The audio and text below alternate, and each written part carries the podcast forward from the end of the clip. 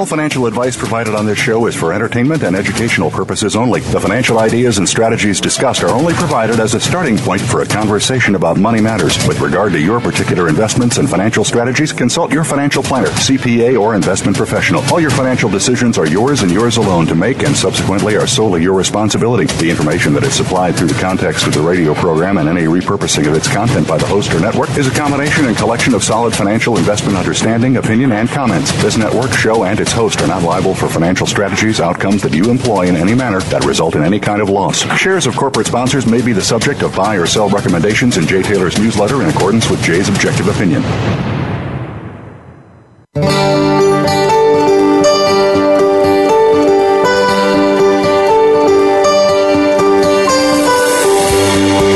Welcome to Turning Hard Times into Good Times with your host, Jay Taylor.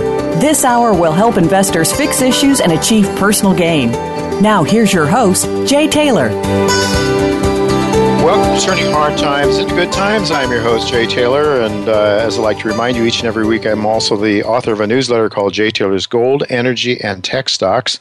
And my company, Taylor Hard Money Advisors, is in partnership with Chen Lin, who publishes What is Chen Buying, What is Chen Selling?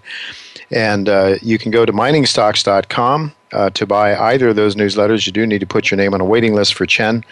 Miningstocks.com. Put your name on the waiting list for Chen. You can subscribe to mine anytime, but Chen will be accepting new subscribers at the beginning of the next calendar quarter. I want to thank each of you for listening to this show and invite you all to send your questions and comments along to questionsfortaylor@gmail.com. Questions4Taylor@gmail.com. Also, follow me on Twitter at JTaylorMedia. I want to thank our sponsors for making this show economically viable. Our sponsors for today's show are Carlisle Goldfields, Aaron Resources, and Cornerstone Capital Resources. Before I introduce the topics of our main guest today, I want to pass along a few remarks from some analysts, market analysts that I hold in very high esteem, because I think they are outlining some potential cataclysmic market changes that we may be on the verge of enduring, and if we are not ready, we could be facing some very significant losses. First, I'd like to point out a chart that I showed in my weekly newsletter. It is a chart that shows the insider holdings. These are U.S. Treasury broker-dealers' holdings of U.S. Treasuries. There was a precipitous drop of these insider holdings of U.S. Treasuries with the Lehman Brothers debacle, with the financial crisis of 2008-2009, and then from then on it's continued to go lower. So it was just about 18% of the total treasuries were held at the peak by these insider broker-dealers, and now it's a mere slightly over 4%. It's a precipitous drop, and the interesting thing is this was on the rise all during the bull market of the treasuries. It started back in about 1981 or 1982 when interest rates were double digits. So we've had a spectacular bull market in bonds that have lasted some 30 years, and what this is suggesting to me is that it may well be coming to a close. If we are on a major change in interest rates, and interest rates have been heading higher, sovereign debt rates have been heading considerably higher, percentage terms higher, starting with the Bund, the German Bund, and now the U.S. Treasuries. And so the big question is whether or not the central banks are losing control of the bond markets. Well, James Turk went on King World News a couple of days ago, talking about an impending derivative blow-up, most likely related to a most certain Greek default. There can be no question that the Greeks are going to default. And referring to the spot silver market, James was suggesting that silver is the most underpriced asset in the world right now. And I might mention that we do expect to talk to James Turk along with Roy Sebag of BitGold next week. Both of them should be with me together on this show, and we're going to be talking about BitGold and other related topics.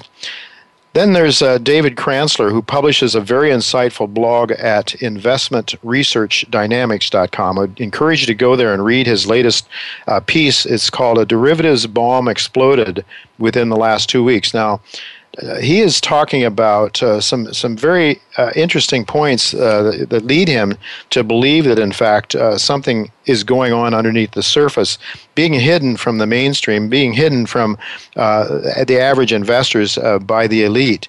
First of all, he notes that the S&P and transports have seriously diverged since the end of April, with transports heading substantially lower. Transports, of course, measure the heartbeat of the economy. So with a massive decline in stock prices of trucks, trucking companies, railroads, delivery services, it indicates that the real economy is not doing very well. Well, indeed, we did see a negative 0.7% GDP in the first quarter. Unusual negative correlation, another thing David pointed out, unusual negative correlation of 10-year treasuries with transports.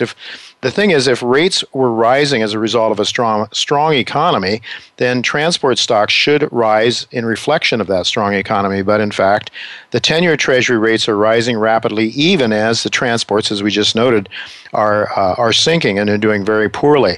So this suggests to Kranzler, and I agree, that the Fed is very well maybe losing control of interest rates. In fact, that there is some panic in the markets, which again would go to this notion that Turk was suggesting of a derivative problem. Kranzler also mentions a sudden firing of Deutsche Bank executives. He thinks this suggests that some not yet defined derivative blow up could in fact be under the surface right now. In fact, one of the two executives that just resigned suddenly, one of those two was just promoted a couple of weeks ago and then suddenly fired. Well, he resigned, but you can read between the lines, probably fired under pressure. Indeed, it is interesting to note that it was a German boon that first started to rise precipitously. Its rates started to rise very dramatically. And now, of course, recently, the treasury markets have risen through some key resistance levels on interest rates as well. And we hope to talk to, we expect to be talking to Michael Oliver in just a few minutes to see what his charts are telling him about the treasury markets and the boon markets and some other key markets. A fourth point that David Kranzler mentioned was that there's a hedge fund manager, Paul Singer of Elliott Manager, whom David said he knew when he, David, was a bond trader. And he quotes Singer as saying, quote, "The best trade in a generation is to short long-term claims on paper," end of quote. In other words, it would be stocks and bonds, that sort of thing. David speculates that Singer is no doubt working off some information that is not yet widely circulated in the markets. Then there was also some information put out by Charles Hugh Smith showing that since quantitative easing was phased out at the end of last year, well, guess what? We've had, as I just mentioned, a negative GDP of 0.7%. And during that time, corporate profits sank 5.9%. That's the biggest drop in corporate profits since 2008, that disastrous year of 2008.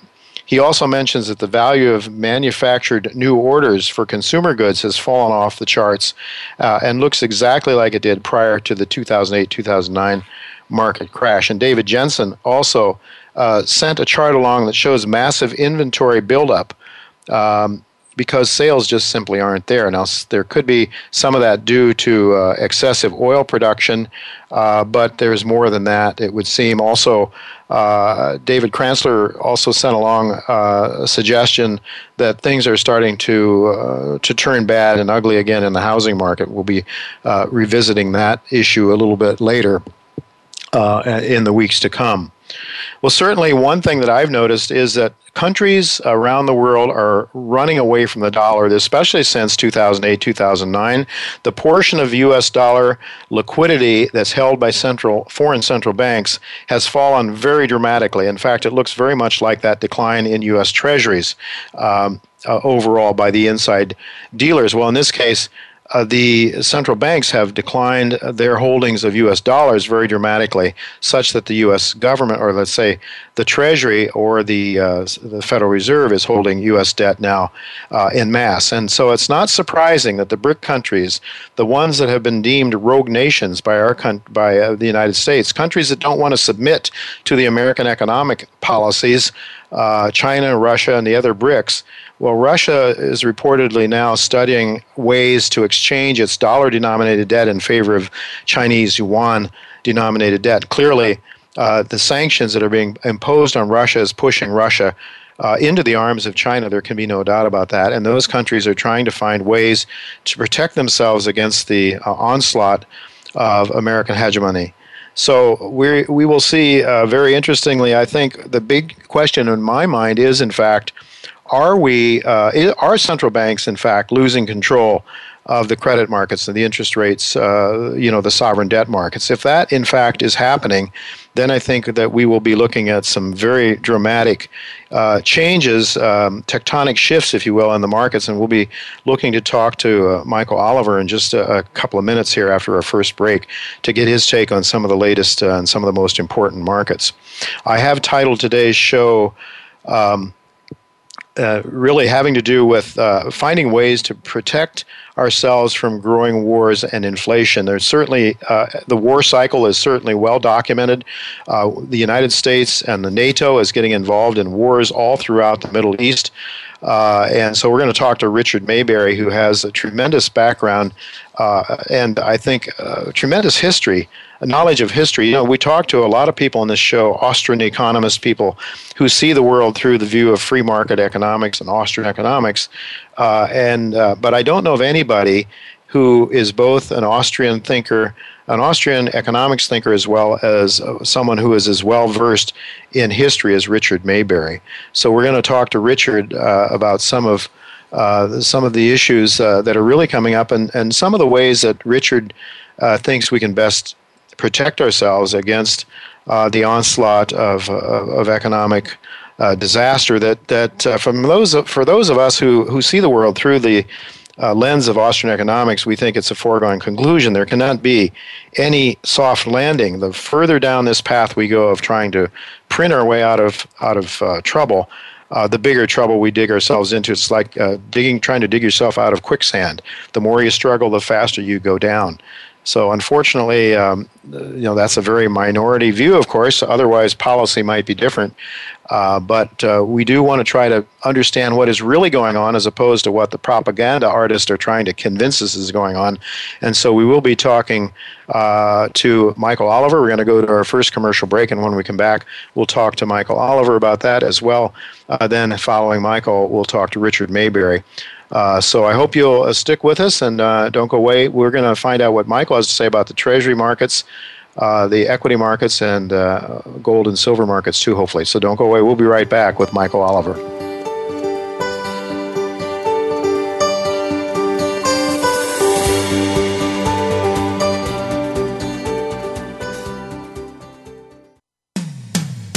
When it comes to business, you'll find the experts here. Voice America Business Network. Where infrastructure meets grade, Carlisle Goldfields, a TSX-listed Canadian junior miner, has an advanced gold asset in Lynn Lake, Manitoba, Canada, and is being carried through feasibility in a joint venture with NYSE-listed Orico Gold. The Lynn Lake Gold Camp has an open-pittable gold resource of 1.7 million ounces measured and indicated and 2.3 million ounces inferred. Orico is in it to build it, and the project is expected to be in mineable reserves by Q3 2016. Government and First Nations support Carlisle's move to production at Lynn Lake.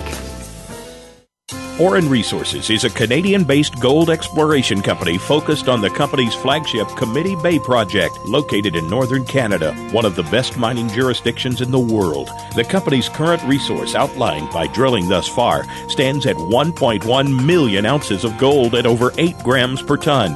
Aaron is operated by the same team that founded Asanko Gold, which is constructing a major gold mine in West Africa, and Caden Resources, which was recently purchased in November for over $200 million.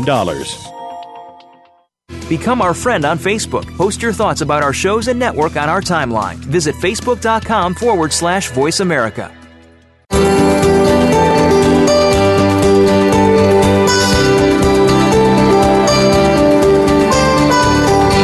Listening to Turning Hard Times into Good Times with your host, Jay Taylor. If you have a question or comment about today's show, Jay would love to hear from you at 1-866-472-5790. That's 1-866-472-5790. You can also send an email to questionsfortaylor@gmail.com.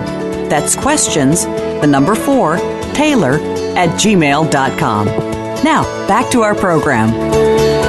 Welcome back to Turning Hard Times into Good Times. I'm your host, Jay Taylor, and I'm really glad to have with me again Michael Oliver, who is a regular guest on this show, and Michael's a regular guest on this show because I really revere his work. He passes it on to me, and you get a sense after you work with somebody for a while whether or not you really your confidence grows or it doesn't. And my confidence in watching Michael's work and all he does has caused me to gain confidence in his work. And I think maybe it's the approach, the structural approach to markets that he looks at, and gaining an early read of the structure of markets.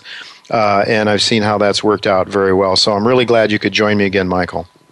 It's always great to be here, Jay. And you always ask the astute questions. That's why I like being here. Well, I ask the questions that are most important to me as an investor, and I presume that they're important to most everybody as investors. And I might say before we go any further, tell our listeners to go to Oliver MSA. That's Mary Sam Albert olivermsa.com. That's Michael's website, and you can gain more information there. We are privileged to have Michael because before he used to be exclusively for the big blue chip institutions that were his clients, and now he is making his service available to accredited investors, and I'm very thankful for that. Michael, one of the markets that I think, and I think you'd probably agree, is the most important market probably is the U.S. Treasury market, one of the most important markets. Anyway, it's certainly, I think I've heard it said, 4 times larger than the equity markets in the U.S. anyway, and so it's a monster. Now, we've started to see some very interesting developments recently. We've seen some dramatic increases in the Bund, the German Bund. We've seen some dramatic increases in the U.S. Treasury rates. In fact, I believe the Treasury rates were up considerably again today. What are you seeing now? What is your work suggesting? A lot of people are just suggesting that this is just another blip. And indeed, if you go back to this long-term bull market in Treasuries, you could see a lot of moves that are as significant as this one, the one we've had over the last couple of weeks or so. So do you think this is just a blip, or could it be that this 30-year bull market in bonds, this magnificent bull market, could be coming to an end? Yeah, I go with the latter. I don't have conclusive technical evidence using long-term metrics that say, no, the drop so far in price or the rise in yields has broken the back of multi-decade trend. But I don't think the current decline in price, rise in yields, has spent itself. I think we're maybe half, two-thirds of the way through it. And I think by the end of the year, you're going to see higher rates in notes, T-bonds, bunds, and so forth. And now, the caution, if any of that contagion moves into the equity markets and you get a moment of fear where suddenly the S&P drops 100 points or something very rapidly, you'll have a flight to quality back into the T-notes, T-bonds, bunds, et cetera. It'll likely be a counter-trend flight to quality. But that could happen, so be careful if you short those markets. But I think there's more to come between now and the end of the year in rise in rates, and it will be a disturbing amount. And it certainly has nothing to do with something that the central banks want to happen or are in control of. And I think that's the most important event, is not so much the rise in yields as the proof to investors that, my goodness, they don't control events, particularly in the market they're most focused on. The ECB is focused on buying French, Italian, Spanish debt, and go get a yield chart on the Internet of those bonds, 10-year bonds in those various countries, and you'll see one heck of a move. Clearly one that indicates the ECB is not in control of anything. So that's the issue, is the mythology of the CBs. Now, if they lose their veneer in the bond markets, which is their market, after all, what does it mean for equities that have been boosted, the Nikkei, the S&P, sure, the DAX? When you lose your religion, chaos comes into place, and the religion is that they're in control of everything, and they're not. And I think that's what's most important about this bond slide recently. All right, we're talking about confidence. If the confidence is lost in the gods of the central bank, then we could be looking at some real tectonic shifts, I would think, in various markets, right? That's what I think is going on, the gold market in particular. I think if you look at the S&P and look at gold over the last 6-9 months, even gold for the last couple of years, you can draw a sideways line.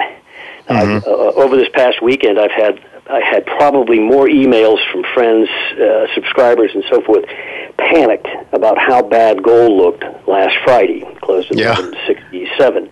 And my only response was, yes, there might be a new low, although I think the November, quote, new low that we made last year was sufficient. It was a panic spike low. I didn't see the technical need for another one, and I still don't see it. And normally in my momentum work, I will see some anticipatory action that says, oh, you're vulnerable. I don't see that right now in gold. I see more or less neutral near-term action, despite the look of price last week, and of course we're up this week. So I think the gold sentiment is a little too depressed for the reality. The reality is gold has gone sideways for 2 years. And this is in an environment where the dollar had one heck of a surge beginning last September. And yet, if you look at where gold was last September, we're barely changed. So I think these are big, like you say, tectonic plates here. And I think they're positioning.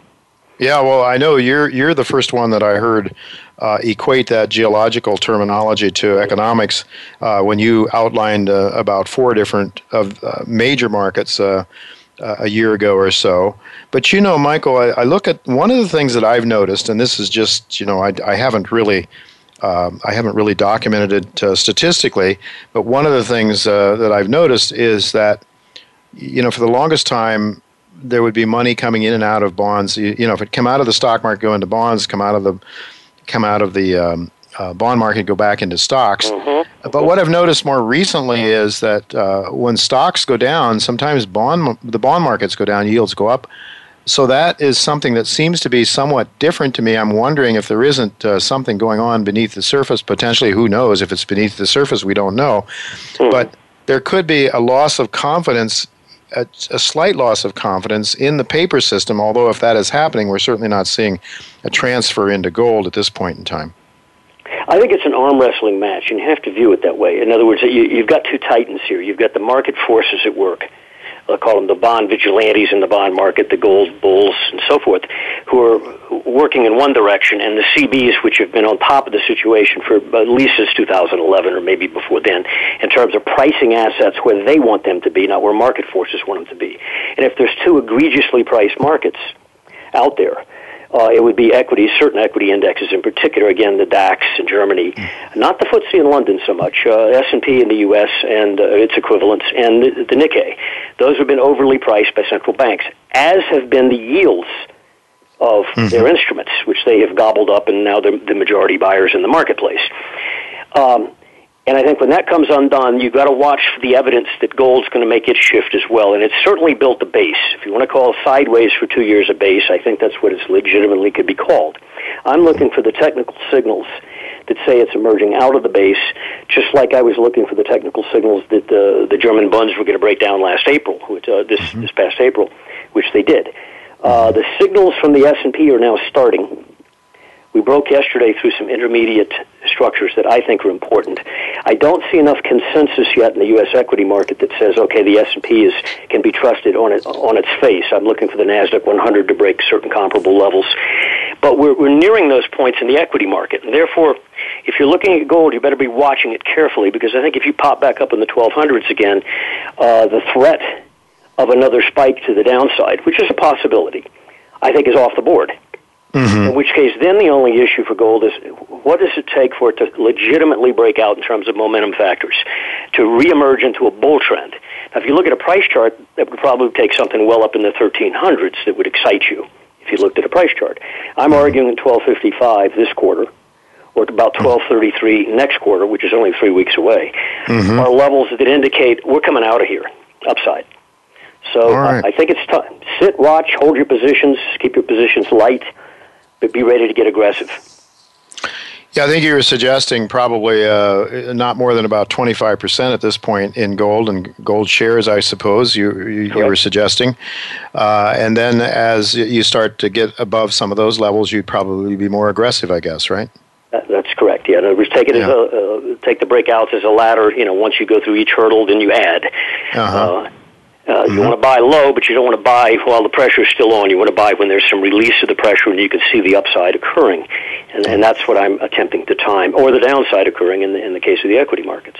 Yeah, and eventually in the gold markets too. But I don't like to think. But I can't say that. I can't let what I like to think get in the way. That's a big mistake that we oftentimes make in investors, in investing. Now, let me ask you: do you have some key levels that you'd like to pass along in terms of the 10-year Treasury, which I know is what you're watching in the U.S. sovereign debt market? I think it did damage last week. I had 126 area as a that was a price chart level. In fact, momentum broke down into 127, 128. I'm talking the Treasury T-note futures, by the way, the nearby contracts, the June contract. Today it's trading under 126.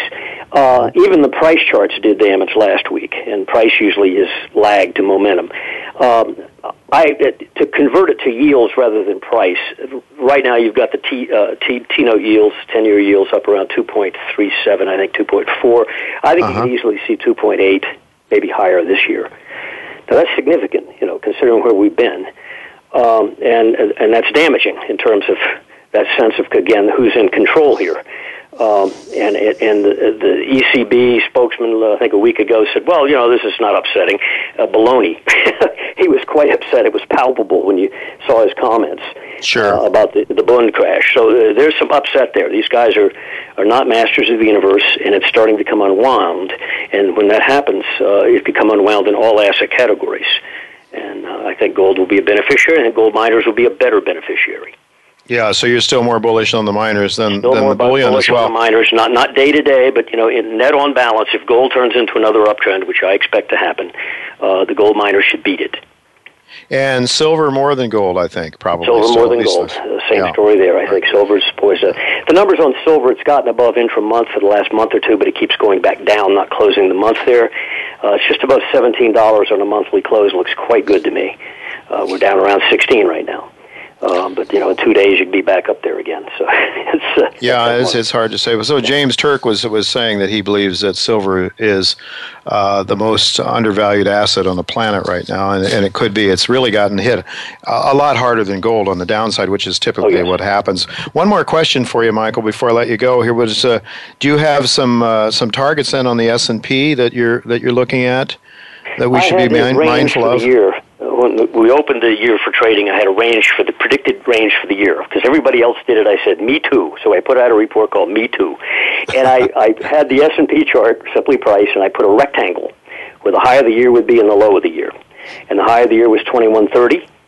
Now, last year we closed at 2059. So I'm projecting we went up another 70 points. Okay, the high so far has been 2030 and change on a peak close. So we closed slightly above that.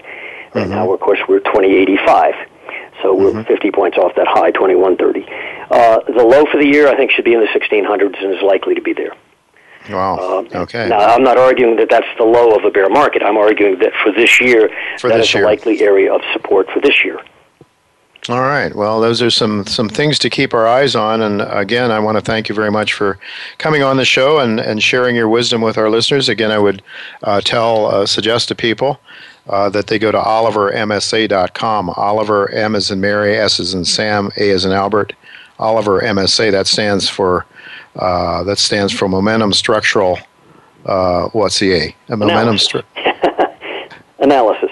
Analysis, of course.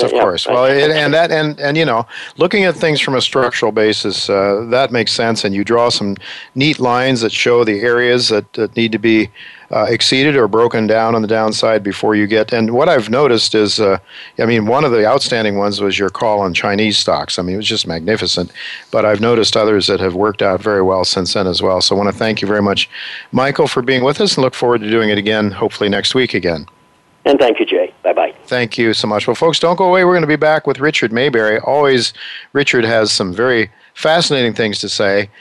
He is a historian, and he is a free market thinker, an Austrian advocate of Austrian economics. And combining the two, I think he has some of the best information and best ideas about how to survive and even thrive in what is likely to be a very rough ride ahead for Americans. So don't go away. We'll be right back with Richard Mayberry.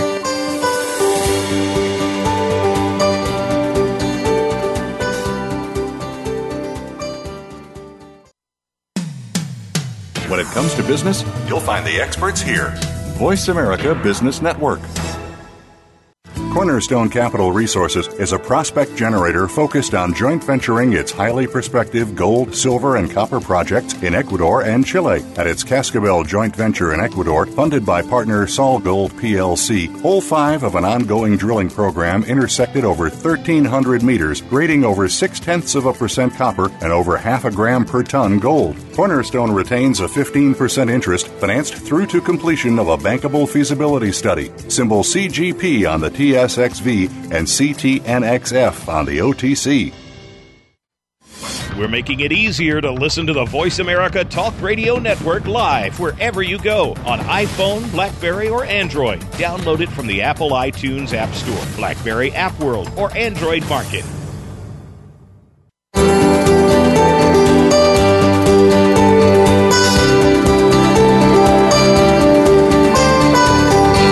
Listening to Turning Hard Times into Good Times with your host, Jay Taylor. If you have a question or comment about today's show, Jay would love to hear from you at 1-866-472-5790. That's 1-866-472-5790. You can also send an email to questionsfortaylor@gmail.com.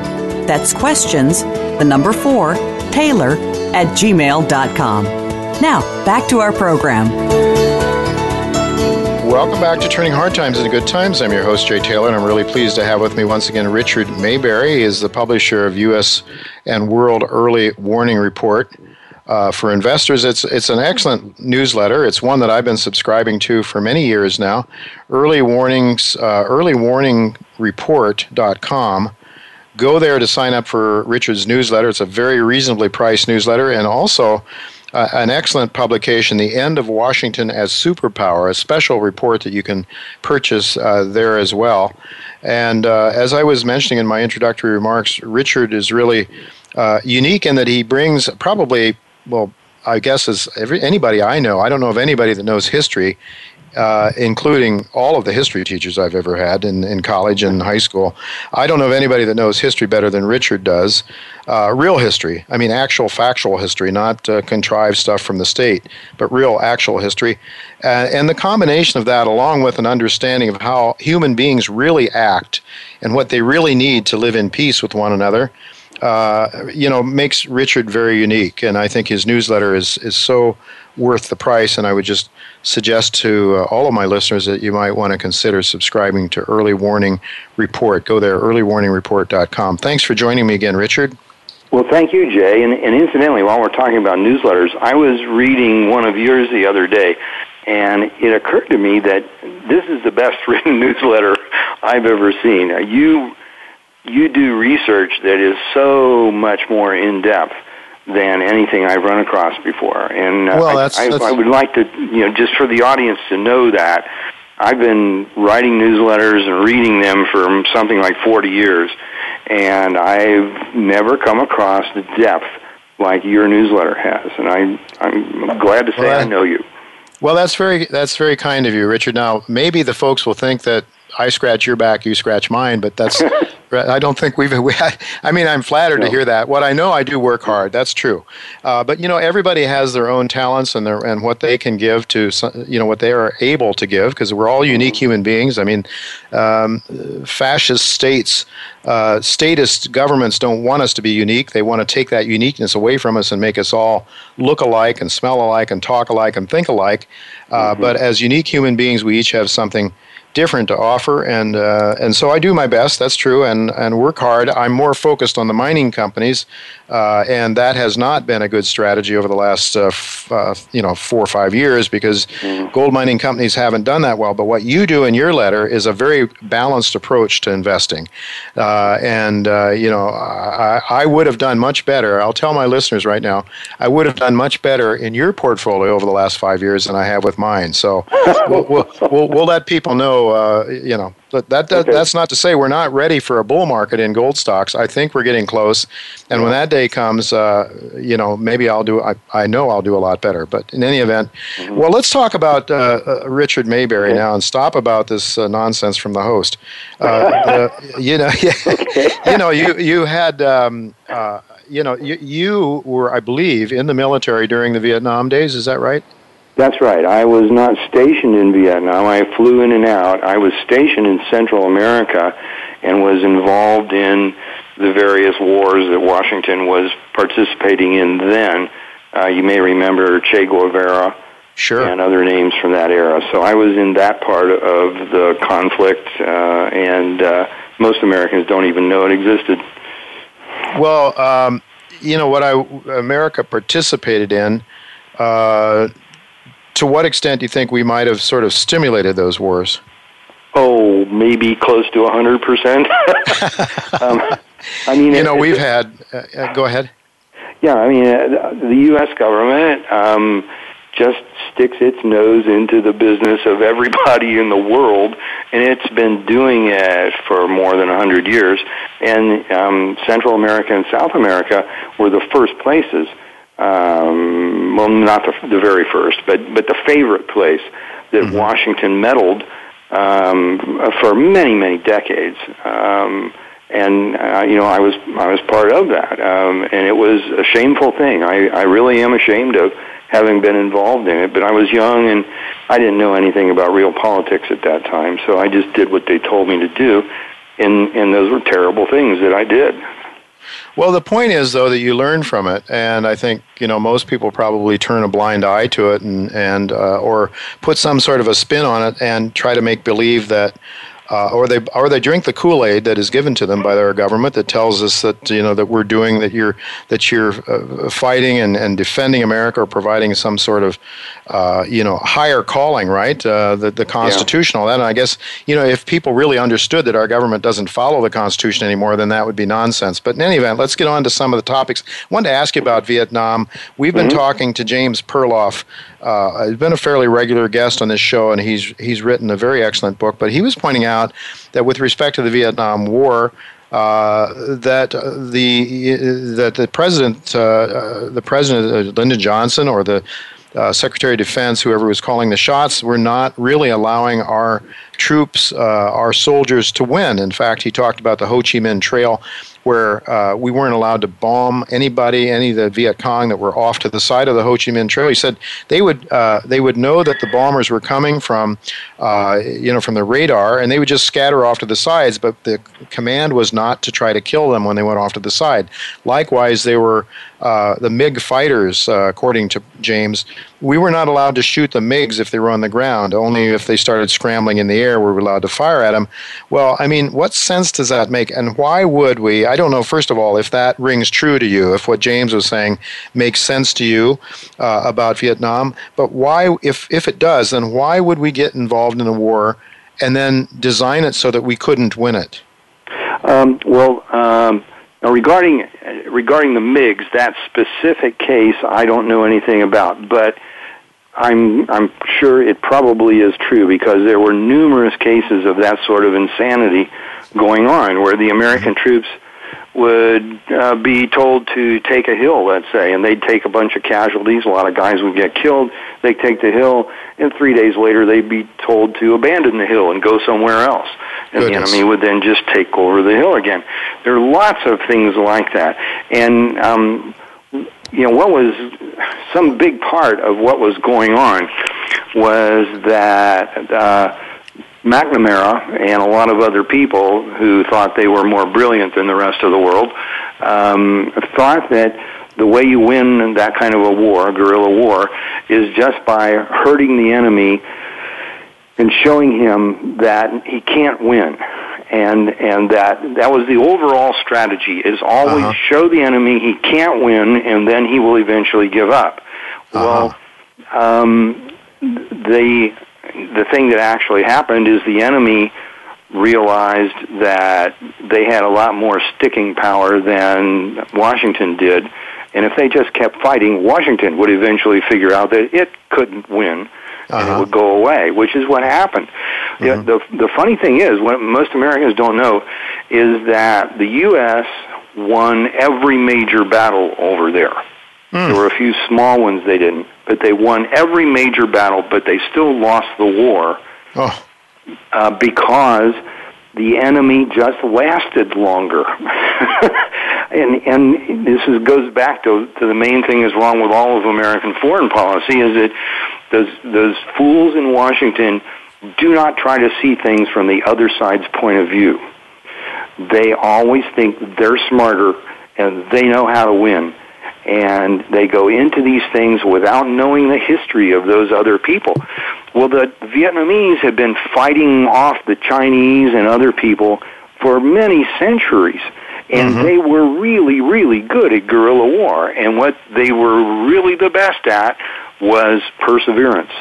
There's probably never been an army in the history of the world that had the perseverance of the Vietnamese, and they just hung in there longer than Washington did. And anybody who knew their history knew that was what was going to happen, but Washington wouldn't pay attention. They believed that their superior firepower would win the war for them as long as they kept showing the other side that the other side couldn't win. And as they say, they won. The U.S. won every major battle, but it didn't do any good. That's incredible. Well, you know, of course, we had during the Vietnam War, we had the college protests. We had a draft, Richard. You know, I'm wondering if maybe one of the wisest things that our military-industrial complex did was drop the draft, because now, you know, people don't care so much. I think people don't care so much. And also you have a horrible economy, so what are people going to do? They go off to the military. It's the only place they can find a job. Yeah. And so I'm wondering to what extent, though, we might have lasted longer if we hadn't had a draft during Vietnam. Yeah, they would have lasted longer. I think there's no doubt about that. But nevertheless, I don't think Americans will ever have the kind of patience that the Vietnamese did, and probably still do. When you study that war and you look at the strategies and tactics, especially the tunneling that the enemy did, I mean, my God, tunnels would go on for miles and miles underground, and clearing those tunnels out was pretty close to impossible. And those tunnels had been built for who knows how many years they'd been building those tunnels. It's that sort of a thing. I mean, these people... Well, and this brings up another point that Americans don't seem to understand, is when America invades somebody else's country and goes to war there, the Americans are the invaders. Yes. Well, how would we feel about it if somebody came into our country and told us, we're going to clean this place up for you, we're going to make it better, you're just going to have to follow our rules for a while, but things will be wonderful. Americans would not buy that. They would fight. You better believe it. You would see these invaders as a threat to your home and family, and you would fight like a tiger. And that's what happens all over the world. When U.S. troops go in someplace, they are invaders, and those people feel that their families are threatened, and they fight like tigers to throw us out. And that's what the main part of the Vietnam War was about, was simply the Vietnamese attempt to throw the invaders out. Yeah. Well, we're everywhere now. We're probably more. We probably expanded our military presence even more since Vietnam. It's not as if that was a setback for the Anglo-American, or let's say for the for Washington. But you point out in your recent letter, the one that just came out, that as insane as the Vietnam War was, you noted that what we're doing now in the Middle East is even crazier. Would you care to elaborate a little bit on that? What are we doing there now? The fundamental thing that's going on in the Mideast is that that area is returning to its natural condition, which is warfare. These people have been fighting each other, tribe against tribe, ethnic group against ethnic group, religion against religion. They've been fighting each other for a minimum of 13 centuries. The big overriding battle in all of this is the Sunnis versus the Shiites. That's been going on for 13 centuries, and the U.S. is in it now on both sides. Washington takes sides with various groups on both sides of that ancient battle. So you have, in one battlefield, you might have the 82nd Airborne trying to kill Sunnis, and on some other battlefield, the 101st Airborne is trying to kill Shiites. So they're fighting on both sides of this war, And it's just more insane even than Vietnam was. No, it seems to be, Richard, but I mean, maybe it's not insane for the guys that are making the military, all of the military hardware. Well, yeah, I've heard that argument before. What drives it? I mean, what's driving the craziness? That's what I'm asking. Think the thrill of using power is what drives all wars. I don't think there's an exception, and especially in the U.S. case for the last 200 years. The U.S. politician is a politician like anybody else in the world. He wants power. He wants to reorder the world according to his plan, and he wants that political power to do it. Political power is the privilege of using brute force on persons who haven't harmed anyone. That's the fundamental overriding driving force in all of politics, is this desire for the privilege of using brute force on people who haven't harmed anyone so that you can reorder the world in some way. Mm-hmm. Well, the U.S. politician is no different than politicians everywhere. He's got that desire for that power, and when he gets it, he wants to use it on somebody. And the most satisfying use of power is military force. That's the ultimate in political power. And I think they just get suckered into one war after another by their own desire for power. They cannot resist the temptation. And the American founders understood this. So there's all kinds of writing from that time where people like James Madison and John Jay would write about how the corrupting effects of power and how power destroys a person's judgment. Political power corrupts. Everybody knows that line. It's a cliche, but the reason it became a cliche is because it's true. Political power corrupts the morals and the judgment. And to me, that is what drives the U.S. involvement in every war that's ever happened except the American Revolution. If I had it to do over again, knowing what I know about all of America's wars, the only one I would volunteer for is the Revolution in 1776. Mm-hmm. The rest of them were all put-up jobs where some U.S. politician wanted the glory of war, and he found excuses to get into it. Yeah. Every one of them, including... Yeah, indeed, and that matches what James Perloff has been telling us about the last six wars. There have been, false flags that were used in one way or another to rally the American people behind those wars. So it's it's incredible. But, speaking of power, this is a question I hadn't thought about asking you, Richard, but, this love of power, this thirst for power, something I read, and you can tell me whether you've read the same thing or whether you believe it's true. But reportedly there were some generals that didn't think it was necessary that we had to use the nuclear weapons against Japan to finish off the Second World War. But in fact, we used it. At least one idea was that we used it to let everybody know who was in charge going forward into the future. Does that sound far-fetched to you? Well, yeah, that's in my book about World War II. Oh, maybe that's where I read it. That's probably where I read it. Well, if you read it there, then I agree with it. Okay. Now, I don't know about generals. I can't speak off the top of my head about what any generals thought about using the nuclear weapons, but I know that the Navy generally thought it was insane. There was absolutely no military reason to use those bombs because Japan is an island nation with almost no natural resources to speak of, and Japan was completely cut off from the rest of the world by 1945. It was sealed off like the whole country had put in a vacuum-packed coffee can and had been just completely cut off from the rest of the world, and it was headed back for the Stone Age because they had no way to really support a modern economy.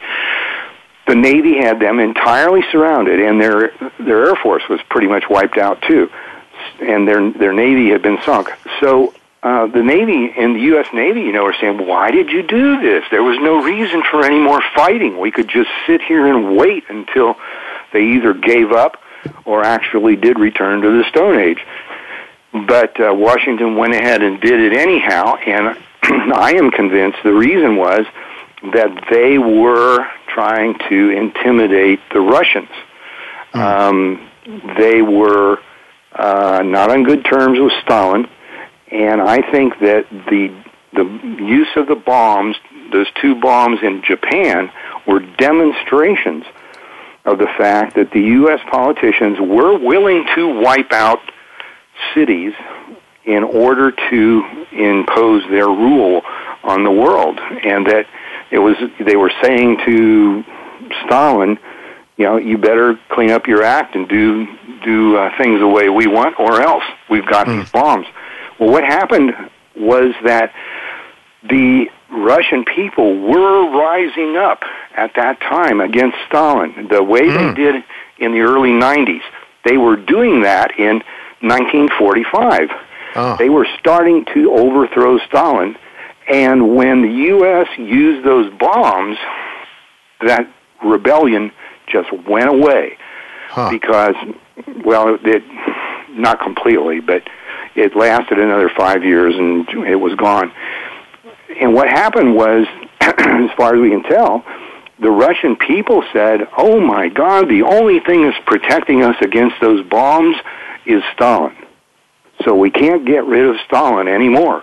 We need him now to protect us against the Americans.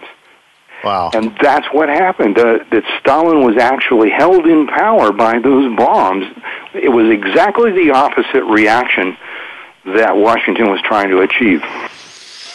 Well, that's fascinating. So much more to talk about. My engineer's telling me we only have 4 minutes. I can't believe it. But, you know, Richard, we are bankrupting, it seems to me. I mean, we're bankrupting our country. I mean, we talked a little bit earlier on this show today about the debt markets that seemingly may be coming out of control of the central banks, both the German Bund as well as the U.S. Treasury now breaking through some key levels. Michael Oliver suggesting a little earlier on this show today that he thinks that the long 30-year bull market in the bond market and the U.S. Treasury market is probably over. And that we could be on to some very rocky times ahead. How do you see it? Yeah, I think rocky times ahead is a good way of describing it. You and I have talked about this a lot. There is so much. I mean, for one reason, this is one reason why there is so much malinvestment. When the federal government injects money into the economy, when it changes taxes, when it does any number of things that it does, it rearranges the flows of money in the country. In fact, that's the main reason they do these things, is to rearrange the flows of money. So businesses that were dependent on a given flow of money suddenly find the flow dries up. The money went somewhere else, and these businesses go under. And those businesses that are dependent on these artificial flows of money from Washington are not investment. They are malinvestment. They are mistakes that government causes by manipulating flows of money. And every time the government changes the flows, then some of this malinvestment comes to light because these companies now are going under.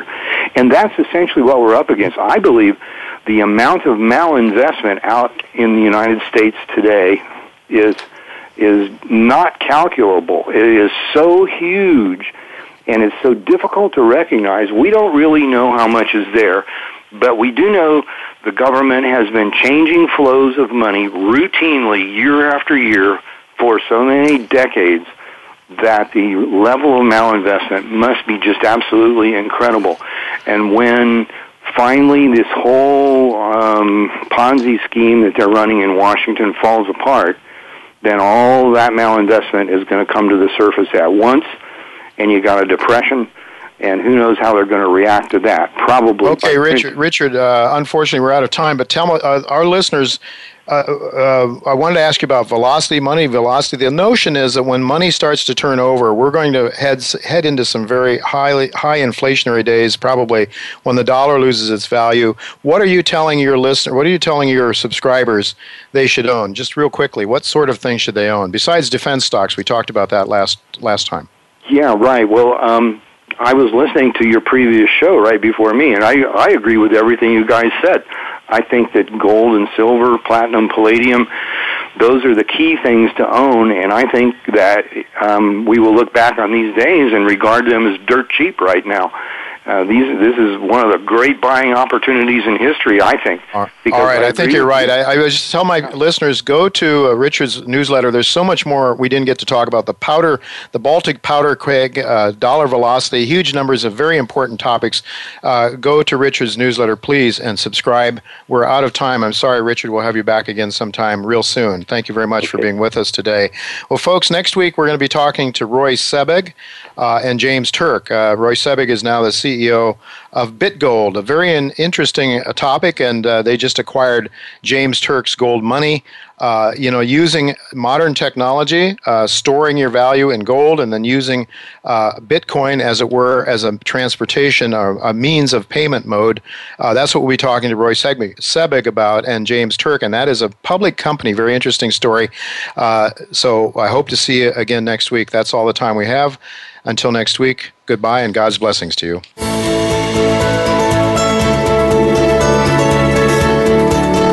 Thank you again for listening to Turning Hard Times into Good Times with Jay Taylor. Please join us again next Tuesday at noon Pacific Time, 3 p.m. Eastern Time on the Voice America Business Channel.